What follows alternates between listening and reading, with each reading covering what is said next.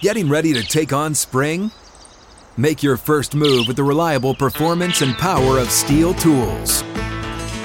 From hedge trimmers and mowers to string trimmers and more, right now you can save $20 on the STIHL MS162 or MS170 chainsaw. Real STIHL. Offer valid through June 30th, 2024. See participating retailer for details. Live from the 6th and Peabody Studio and across the Outkick Network, this is Outkick 360 with Jonathan Hutton, Chad Withrow, and Paul Kuharsky. Armando Salguero joins us in 20 minutes as we'll discuss the Brian Flores news that he has filed a lawsuit against the National Football League and all the details within that.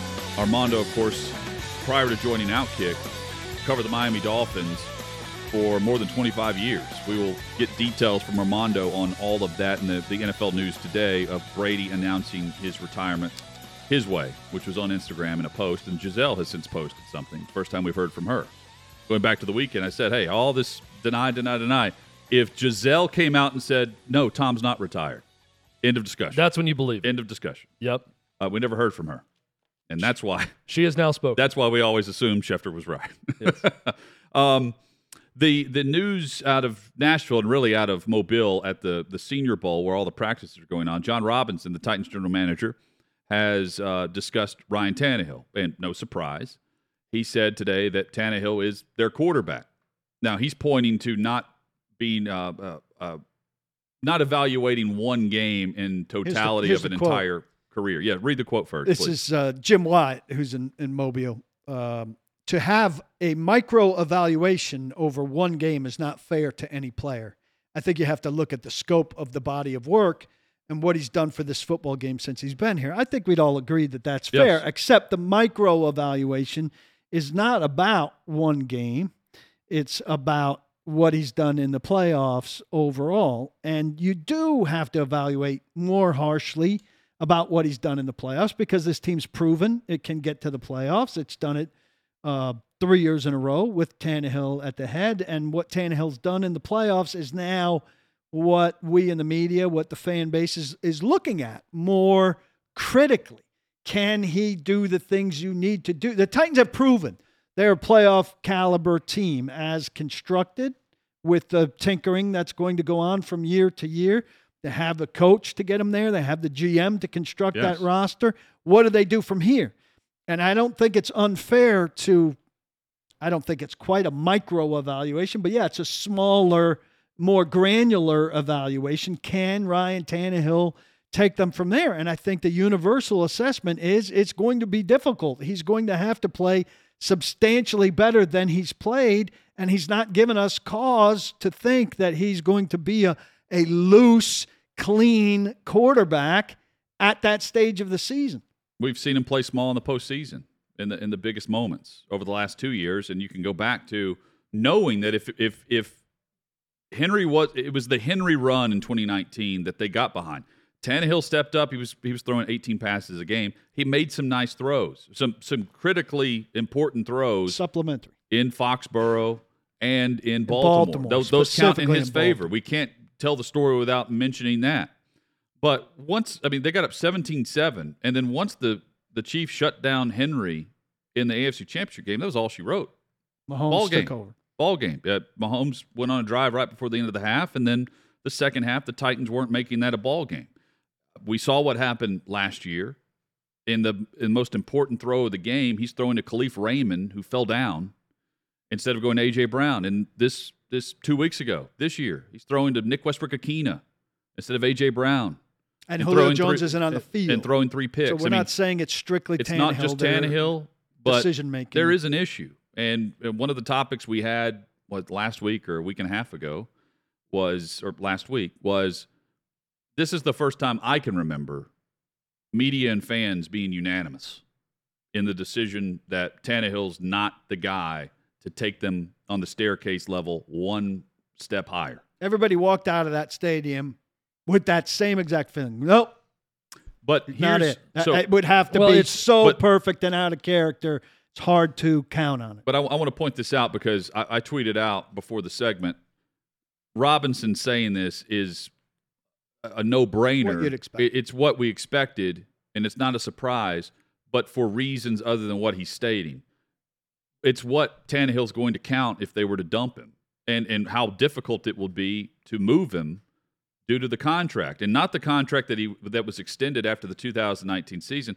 It's the contract that was restructured whenever they brought in Julio Jones. An they redid the contract. 4.6. They put an extra 4.6 on it, plus into future years the void. Right.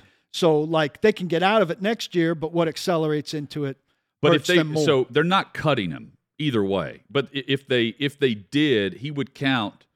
Correct me if I'm wrong, Paul. Over 50 million, and if not over 50, right under 50 million against the, 56. okay, 56 against the cap, dead money. 37 as it is. So if he's on the roster, he's counting 37 for I mean, cap. the best case scenario is a post June 1st trade. Now, that's not a good timetable for anybody. A post June 1st trade, 9.6 dead cap this year, 18.8 dead cap in 2023. Sorry, I'm going out of order. Uh, But point being, yeah, it needs to be after nine June. point six next year, eighteen point eight the year after, and they'd save twenty nine this year. But who's dealing for him? We've discussed, and then who's dealing for him? Waiting until after June first to get your things in order, where he'd miss your your spring, which is when you'd install everything Exactly. You're not going to bring the new quarterback in that late. and then and then just throw it together during the preseason, during training camp. It- that just doesn't make sense. So he's their guy, whether we like it, whether the fans like it or not. He's he, they've got to make it work and try to make it to a another Super Their Bowl hope run is, you know, you get you get back to a similar point. I don't think you're going to be the number one seed, but you win a division, you get a home playoff game at the very least, and he does better. And and for the fans, that means you wait the whole damn season. You watch him do well enough to get you there again But- before you get to that point to see if he can do any But better. think about the the, some of the big moments. So regular season last year, Green Bay, they shut down Henry. Game over. Uh, and then the the last three playoff matchups we've seen: Kansas City, Baltimore, Cincinnati. They shut down the run game, and they made Tannehill beat them, and he couldn't. And generally in the games, if you look, if he has to throw high 20, certainly 30 or more, they don't do well. So, what was the quote again? Micro analyze? Is that the word he use? You can't micro analyze after one game? To have a micro evaluation over one game is not fair to any player. Well, it's unfair to call this a micro evaluation because of one game. Yes, one game was the final straw, the, catalyst. breaking point for most fans of the Tennessee Titans to say, this guy's never going to get it done on the biggest stage. And I agree with them. But this is not a micro evaluation. This is a trend. This guy was bad this year. He fell off. He had a great season. Uh, he had a bad playoff game in Kansas City. He had a bad playoff game a year ago against Baltimore at home. He fell off this season. Turnovers were up. Just inexplicable throws that you should not be seeing from a veteran went up. Decision decision making down. Another bad playoff. This is not a micro evaluation. This is Ryan Tannehill at 33 years old. He's not as good as he once was, and he was good for about a year and a half. and That's it. That's his career. Well, he's he's still- a he's a good quarterback. He's good. He's That's a right. good quarterback that was great for a short stretch in his career. That is now, if you are hoping to get back in the same position, I don't. First off, I don't think they're going to get back in the same position. But if you're hoping they get back in the same position, and that miraculously this guy turns it around at 34 and suddenly starts playing well in the in the postseason in the playoffs, I mean, I guess go to church a lot and keep praying on that to happen, but that's not living in the real world. And I understand the real world is also the contract that they're under right now, but come on. Mike Vrabel also said we have to be great around him, which is not a terrible thing to say or to believe or to tell your guys. But the fact of the matter is, at the moment or at some moments, you need your quarterback to elevate people. Yes. You don't need people to elevate your quarterback. If you need people to elevate your quarterback, you got a problem. Well, I, I I tried to make this point during the regular season and was you know, it, I was laughed at because of the roster they were putting out there due to these injuries. My point was if you put the top line quarterbacks, fair or not, the top shelf quarterbacks are expected to go out there and produce with the players that they have around them week after week. And Tannehill was, you know, off and on. We saw it against the Jets where they, they hit some big plays and then couldn't. He turned the football over. We saw it against the Houston Texans at home, which was just so bad. And then the worst quarterback that they faced on the opposite sideline all year, I will contend, was Ben Roethlisberger. And they go on the road and lose that game in what should have been a layup. And Tannehill wasn't hitting his layups this year. He had more interceptions this year than the previous two years combined. And that's not all due to, well, he's playing with Nick Westbrook-Ikhine. I'm sorry. Like, the, the, the depth was a really a, a bad thing. They went through 91 players. You just can't sweep this under the rug and say it's all due to injury. No, and he turned the ball over 21 times. Well, he turned it over 18 games. He turned it over three times when they had everybody back. Yep. So it's not just on the injuries here. Now, uh, I'm open for the discussion on Todd Downing, completely open for that discussion, which they're also sweeping under the rug, or at least publicly. But they just can't. This isn't one of those deals, Paul, where you just run it back. They've got to No, address. That's what they're going to do. Well, they've they've got to address, and I, I just don't buy the fact that they're looking in the self evaluation that they're doing as a football program, as an organization. If they look in the mirror and just run it back, they're going to end with the same result. And I, I don't think they're I don't think they're ignorant with that. I think they have to the self evaluation of okay on the first pick, why is someone not over the top of the safety? to at least draw some attention that way. There's got to be more to it than just our system works, your opinions are stupid. And the reason I say that is it's unanimous. It is unanimous in the city and unanimous across uh, those covering the team that if they continue to just do this, it's not going to get I, I them don't, playing in the Super I don't Bowl. disagree with anything that that was said by Jon Robinson in, in his comments to Jim Wyatt. Um, also, I'm tired of hearing the first quality of Ryan Tannehill every time someone around that organization talks about Ryan Tannehill being toughness. I don't want the first quality of my quarterback to be toughness. I want it to be skill. I want it to be moxie, clutch, accurate. Those aren't the first things that you say with Ryan. I, I have no doubt the guy's tough, that he can take a hit and he can stare down a pass rush and he can throw the football and get back up and he can run the ball and get hit and be fine with that. Name me four starting quarterbacks NFL that aren't quote unquote tough, that make it to that level as a starter in the NFL that you wouldn't say they're tough. All right, many. I mean, Jimmy Garoppolo gets hurt a lot, but I watch him play and I don't think that he's a weak guy. I don't, I don't look at him and say he's not tough. I mean, is there a single starting quarterback in the NFL that's not tough? I don't think so. Isn't that a weird thing? To, it's always the first thing that Jon Robinson, Mike Vrabel, any team. Well, he's tough. He's a tough guy. Well, great. So are 31 other starting quarterbacks. I think bec- Trevor Siemian is tough. I think because and he sucks. I think because because he's their guy going forward at least this year. What they have to address is what they can address around him, which is Downing, who I think is here. So he's got to get better. Tannehill's got to not turn the ball over, and then they they got to get better where they can. The weaponry has to get better. You can't count on Julio Jones, I don't think, as your number two. You can't get gotta better get at a tight quarterback end. too. I, I don't. I don't want to be a show that squashes that completely. You can try to get better at quarterback. can try, And Jon but I think it's Robinson will, will reserve the right to come back and say everything I said about Ryan Tannehill was right in the time, and an opportunity presented itself if you can go well, upgrade. but to me, and I hope that at least he explores those options. That's Fix all I'm saying. Fix I get how difficult get a it's going to tight be, but it's end, possible. get more weapons. It's it's Don't- still possible. Well, it- don't count out this scenario. They're drafting a quarterback to replace Logan Woodside, and they're drafting a quarterback that will push Ryan Tannehill. That that's the scenario that they're after. At 26 Well, or in the third possible, uh, absolutely possible, uh, because the Kansas City Chiefs could have absolutely drafted someone else with the 11th or 12th pick when they took Patrick Mahomes. They had Alex Smith, and Alex Smith was getting into the playoffs, but that's not good enough for Kansas City. And getting to the playoffs should not be good enough for this franchise right now. That that was good enough three years ago. You know, they, they throw a parade for what they came out of. I agree, but the window is open now. here's the question to I'm weighing. actually improve the quarterback position. And if if you're not going to do it by uh, subtracting Tannehill from the conversation, they need the addition of some young talent there. Here- here's the question I'm asking, and we'll get into it. We'll have plenty of, course, time to get yeah. into this.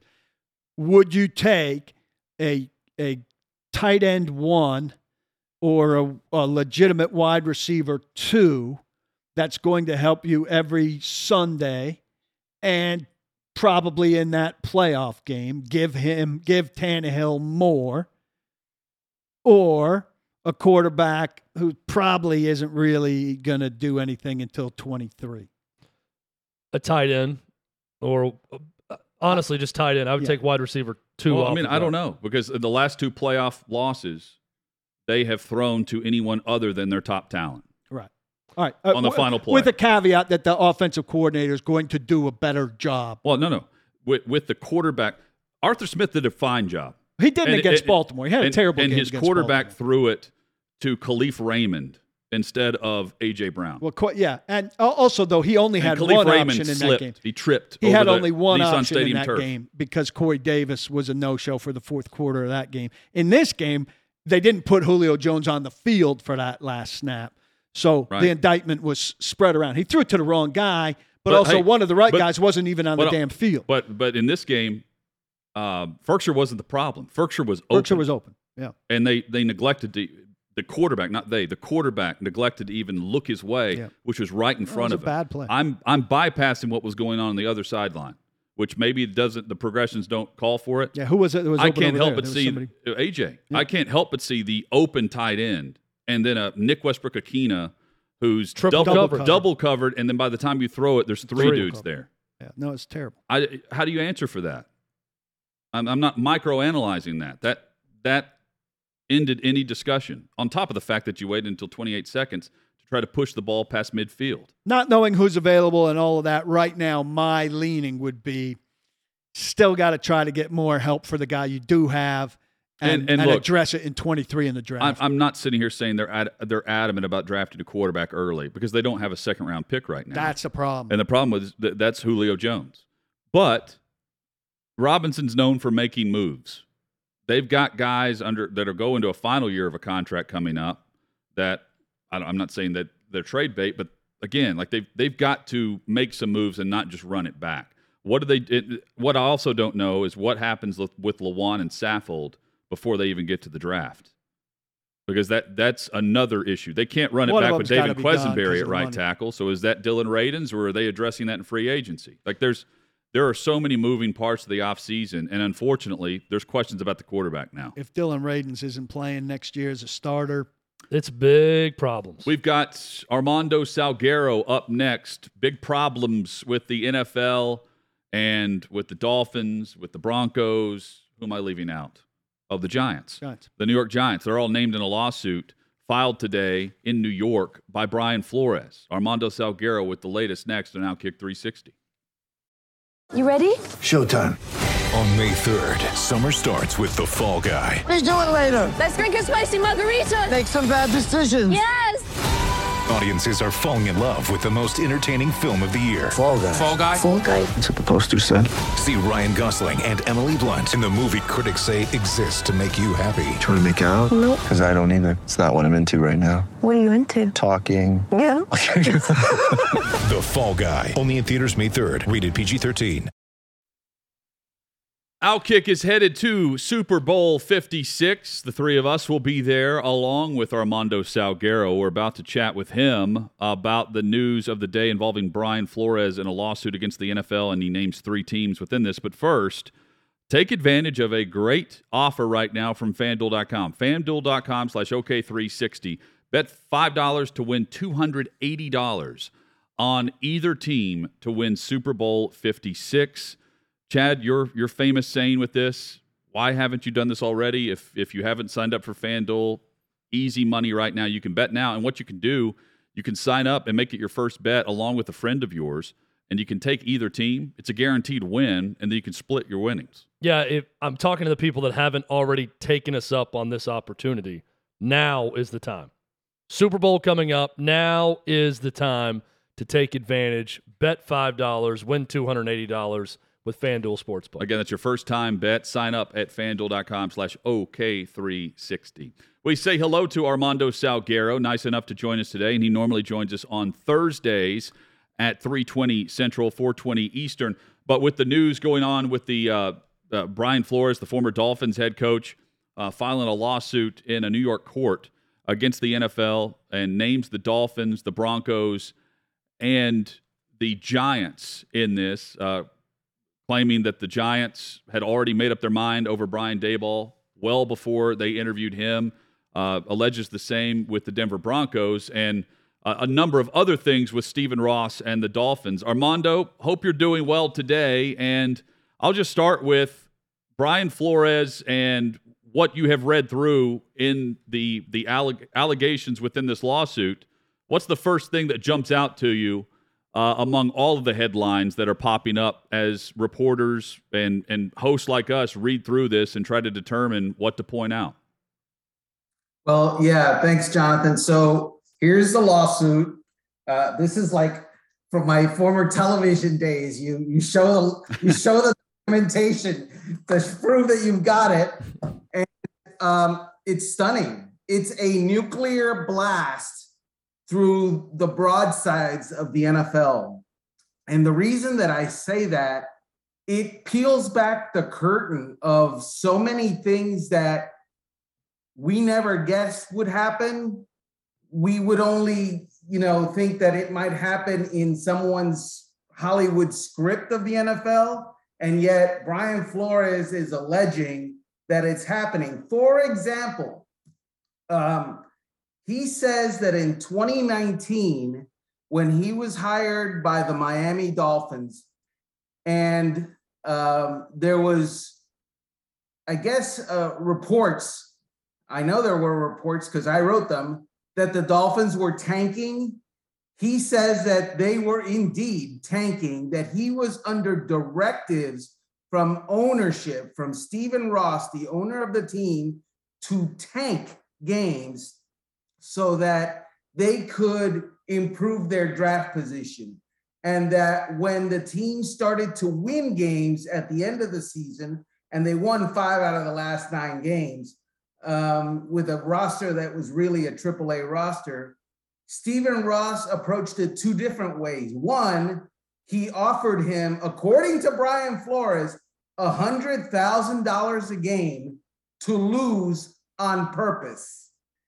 And when that didn't happen, when Flores rejected that, he got a message, he, Flores, got a message from general manager Chris Grier, who relayed that Ross was very upset and that he was screwing up by winning. He was screwing up the Dolphins' ability to get the number one overall pick. He also alleges that the New York Giants, in this recent uh, hiring cycle, decided on Brian Daboll be three days before he ever got an interview, thus making his interview a sham, you know, interview that looked good on the face of it because he, Flores, contends they needed a Rooney Rule interview. They needed to have a black man interview. And then they hired the white guy. That's Brian Flores's contention. And to prove it, he shares text messages from Bill Belichick telling him three days before he interviewed that Brian Daboll had already been hired set aside the, the suit for a second. What do you think the league will make of the fact that an owner was willing to pay his coach to lose and to tank? I mean, Paul, if if that is not um, you know, fines and or draft compensation penalties and to the extreme, forcing him to sell and get out because it really speaks to the competitiveness and the competitive balance of the league. Uh, I don't know what is because you hear the rumors, right? We hear, well, you know, they're doing this so that they can set themselves up for, you know, the better draft pick. In fact, that year, the Cincinnati Bengals benched, um, you know, Andy Dalton, who was not injured and played some Scrubino, whose name I, I don't remember, and lost a bunch of games and thereby beat out everybody else to have the number one overall pick, which turned out to be Joe Burrow. But there's no one that was coaching the Bengals at that time who is saying ownership made me do this. This is the coach of the team saying that he was under directives from the team to blow games on purpose. That's rough. So we all remember the Donald Sterling story with the Clippers where he was forced to sell his NBA franchise. Correct me if I'm wrong, Armando. Was Jerry Richardson forced to sell the Panthers by the owners, or was that just a coincidence with all the misconduct investigations going on? Was he encouraged to sell? I sell? think he bowed out. I'm, I'm like- trying to figure out precedent here in this story because it's really interesting what you just said about the league coming to Stephen Ross and forcing him to sell the Dolphins based on these allegations, which I don't find to be that far fetched. I don't find it to be far fetched either. It was clear to anyone with eyes that that's what they were doing. And uh, prior to that season, by the way, when they were searching for a head coach, I was working for the Miami Herald at the time, and I had a source, someone who actually was in the room when Steve Ross was interviewing one of his head coaching candidates and spoke openly with that candidate about quote unquote tanking and what it would look like. And then obviously the team sells off a bunch of players, trades a bunch of others, including Ryan Tannehill, by the way, to the Tennessee Titans. And you got to remember the reason that Stephen Ross gave in 2019 for firing Adam Gase was, quote, he wants to win, unquote. Think about that as a reason to fire somebody. Armando Salguero, our guest, uh, just just to ask the questions beneath the surface here of the the racism allegation. How can he claim that he's satisfying the Rooney Rule when when the Giants interviewed Leslie Frazier twice?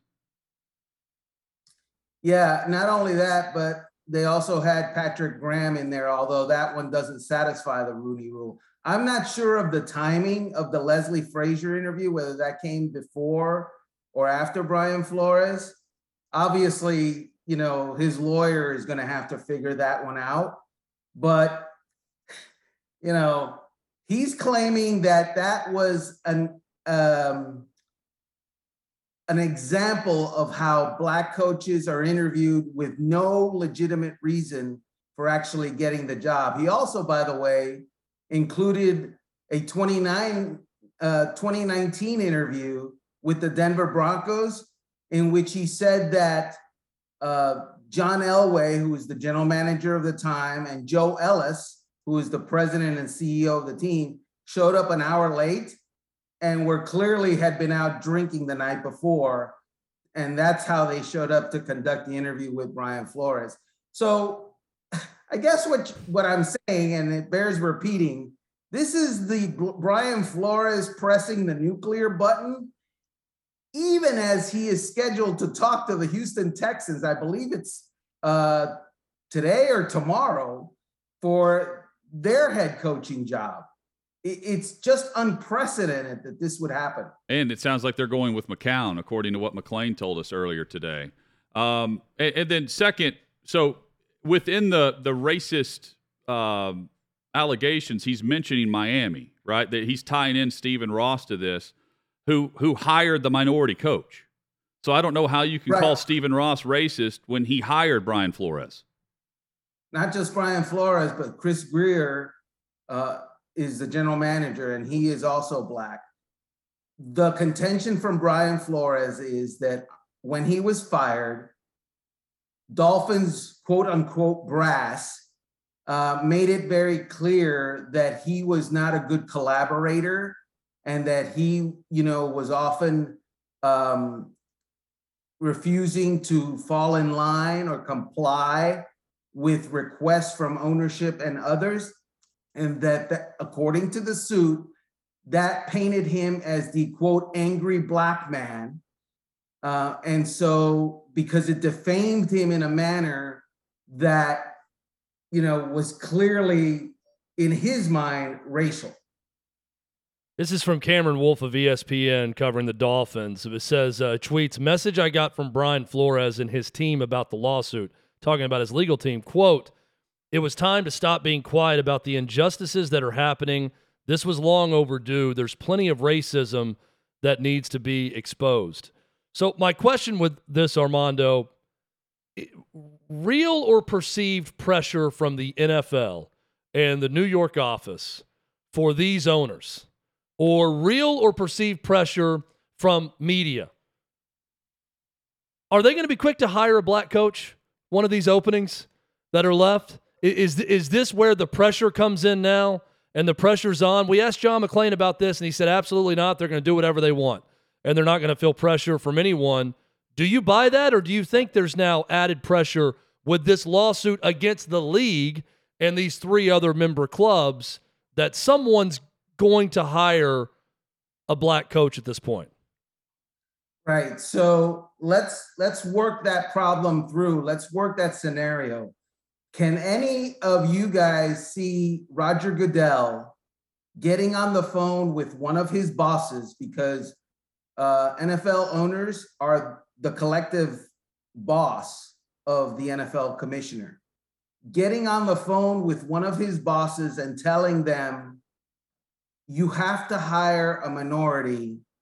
Uh, you know, that's just the way we need it to happen. Do that. And and you know, just do that. That I'm telling you, do that. That's a that that's a bridge kind of too far for me. Yeah, and I, I, don't think that would happen. You're spot on uh, with that. I don't think he's picking up the phone and calling anyone. But I think what we've seen in 2022 now is the last thing someone wants to be called is a racist. So again, I'm going with real or perceived pressure to do something. These owners may be so rich and so powerful, they just don't care. But there's a lot of people out there that would think, well, I don't want to be called a racist if I hire this white coach now that the league's being sued uh, over this. I just, I wonder if this plays a factor in a future hire at all with what Brian Flores is alleging is going on in the NFL. I don't know, I guess is the right answer. I know this the Chicago Bears are looking for a coach. They have numerous uh no, they're actually already hired. Yeah, e- Eberflus, yep. Vikings are right. looking. They hired a the Bears hired a, a black general manager. The Vikings are looking for a head coach. They've hired a black general manager uh, and interviewed several black head coaches uh, candidates. So, look, all this pressure that is real or perceived, where exactly is it coming from to a person who has about $5 billion? Seriously. I think that those guys, they want to do what they believe is best for the NFL. They're not going to do something that they don't think is the right thing to do. And I'm not saying that, you know, look, there's some of the best head coaches ever in the history of the NFL have been black head coaches. And there are great black head coach candidates out there. I'm sure that some of them will be hired because they're just better than the next guy. But the idea of pressure being the reason that they're hired, I, I, I you know, prove it to me. Flores alleges two different uh, instances of Ross pressuring him to participate in tampering. And it seems like maybe they were two different quarterbacks because Deshaun Watson makes sense for the one where they would have been on a yacht, the, which was during the season. The yacht allegation. In the well, winter. During the winter. Winter, I mean, it's still winter no. right now in February. Yeah. But uh, the it, first one doesn't fit a Deshaun Watson timetable. He wasn't yet in trouble um, and wasn't yet maybe parting ways with Houston. Uh, so, wondering if you're speculating or have a feel for who those people might have been. I was thinking the first one was Brady, the second one was Watson. Yeah, it's the same person, yeah. Paul, because the first one happened in the winter of 2019, and the next one came in the winter of 2020, which is still January, February of 2020, when in fact Brady was, a, you know, becoming a free agent and it was out there. I remember talking to Ross uh, prior to the Super Bowl in 2020 and asking him about Brady and him hemming and hawing and saying, well, you know, Brady is not at the same spot that we're at developmentally, meaning Brady wanted to go on to a championship ball club and the Dolphins knew that they weren't that. But both times it's Tom Brady. Armando Salguero with us. Uh, the statement, uh, the, the NFL's released a statement on the, the Brian Flores suit, and just part of it reads Diversity is core to everything we do, and there are a few issues on which our clubs and our internal leadership team spend more time. We will defend against these claims, which are without merit. That from the National Football League, uh, released to the media. Um, speaking of Stephen Ross, I want to go back to a column you wrote earlier this week about Jim Harbaugh. And uh, uh, originally, Armando, Ross came out and said he wasn't going to be the guy that took the head coach away from, uh, you know, from his from his school, from Michigan. But when the news surfaced that the Vikings were interested, um, your opinion was, well, the the Dolphins are back in it. Connect the dots for us on how Harbaugh could be maneuvering his way to South Beach. Yeah, Jonathan. Before I do that, by the way, about the NFL statement. Yes. Of course. Uh, by the way, the NFL rarely loses in court. Okay. So there's that. But that's not the problem for the NFL. The problem for ownership is the discovery phase of all that, if it gets to that. And a lot of ugly stuff could come forth in that discovery phase that nobody associated with the Denver Broncos, New York Giants, or Miami Dolphins, or John Doe teams, which Brian Flores names, which covers the 29 other teams, want out there. So it's not the W and the L at the end of the day by a jury trial. It is the discovery period that can get unseemly. And I'm sure the NFL would do anything that it can to avoid that. Now, as far as John Harbaugh, look, I had someone tell me that John Harbaugh is going to coach for one of two teams this year. Jim, and Jim that, Harbaugh. Jim Harbaugh. Uh, excuse me, Jim Harbaugh. And that is the Ross Wolverines or the Ross Dolphins. and so uh, I have a hard time believing that Stephen Ross sees Jim Harbaugh possibly taking a Minnesota job and does nothing. I, I up until an hour ago, I would have told you that if Jim Harbaugh is coming to the NFL, he'd be going to Miami. What this whole Brian Flores saga does to that dynamic, that's hard to predict. And, and I, for one, don't know. You, if it's not Harbaugh, do you think it's Mike McDaniel who is scheduled to get a second interview? so, all respect to Mike McDaniel, and he is getting a second interview, as is Kellen Moore uh, of the Dallas Cowboys. You guys have spent absolutely zero time uh, studying these three candidates, these three names, right? Because I have. I I've spent zero time. Uh, oh, I, I got lost on YouTube watching Mike McDaniel press conferences last week. He is funny. He's funny at his press conferences. Uh, I don't know that funny on a resume does it. Uh, and so, one hand, you've got a, a, a guy who has a 685 winning percentage as an NFL head coach and went to a Super Bowl. He has a 700 winning percentage at in college. And then you've got Mike McDaniel, who's never coached, never uh, presented in front of a room. You don't know if he's a leader or not.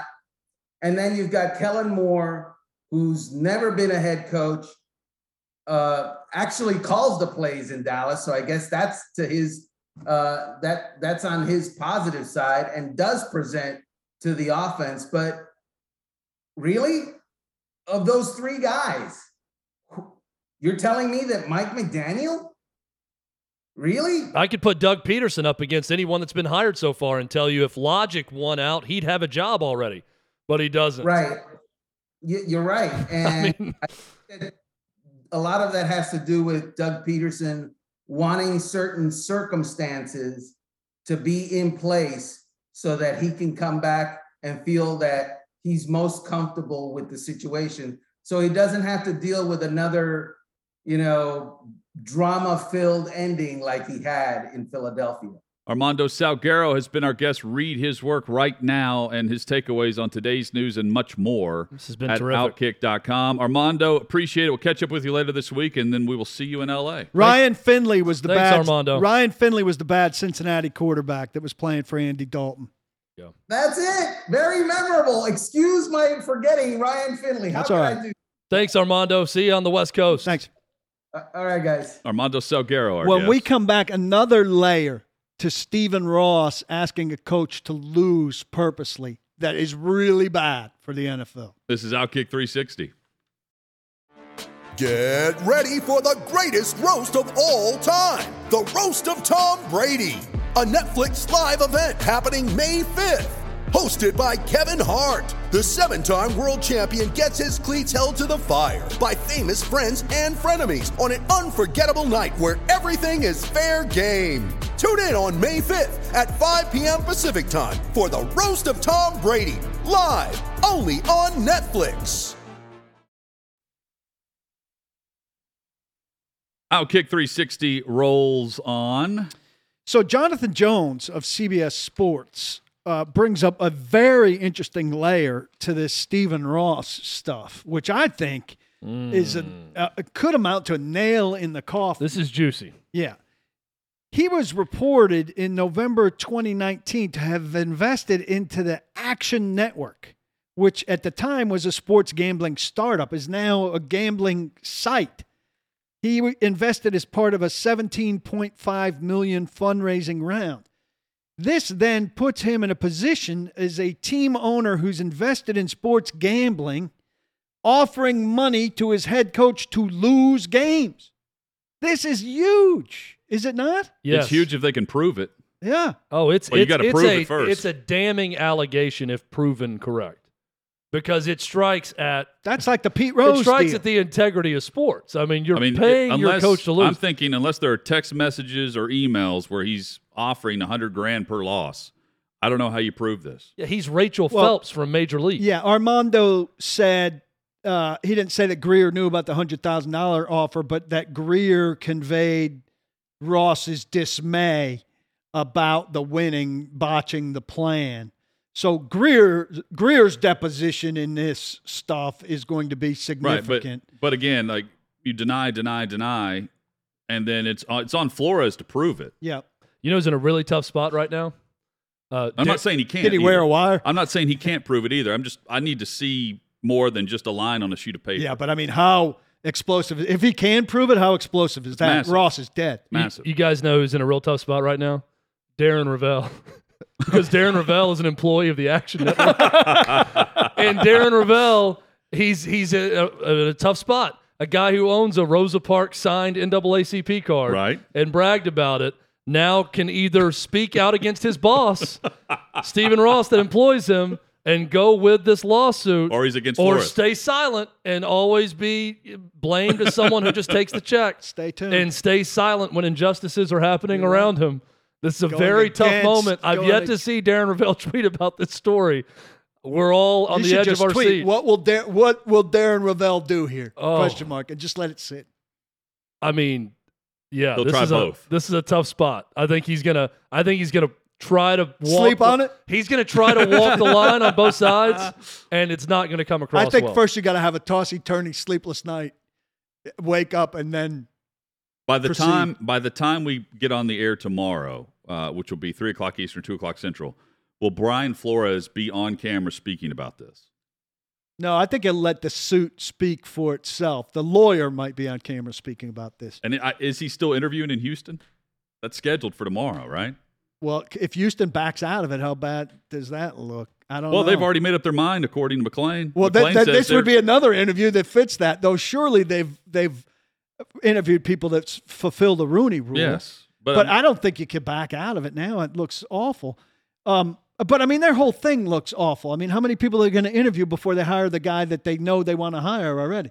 Hey, we're going to hire you with mess. no experience at the college or pro level, but we're going to continue to interview people.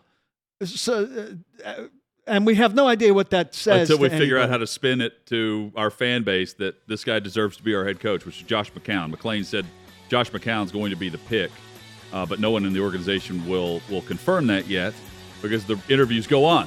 The He's show a major goes on league tomorrow. baseball level puppet Yeah. coach. Hit us up on Twitter in the meantime at Outkick360. Hit the site as well for Armando's columns and much more. Back at it tomorrow.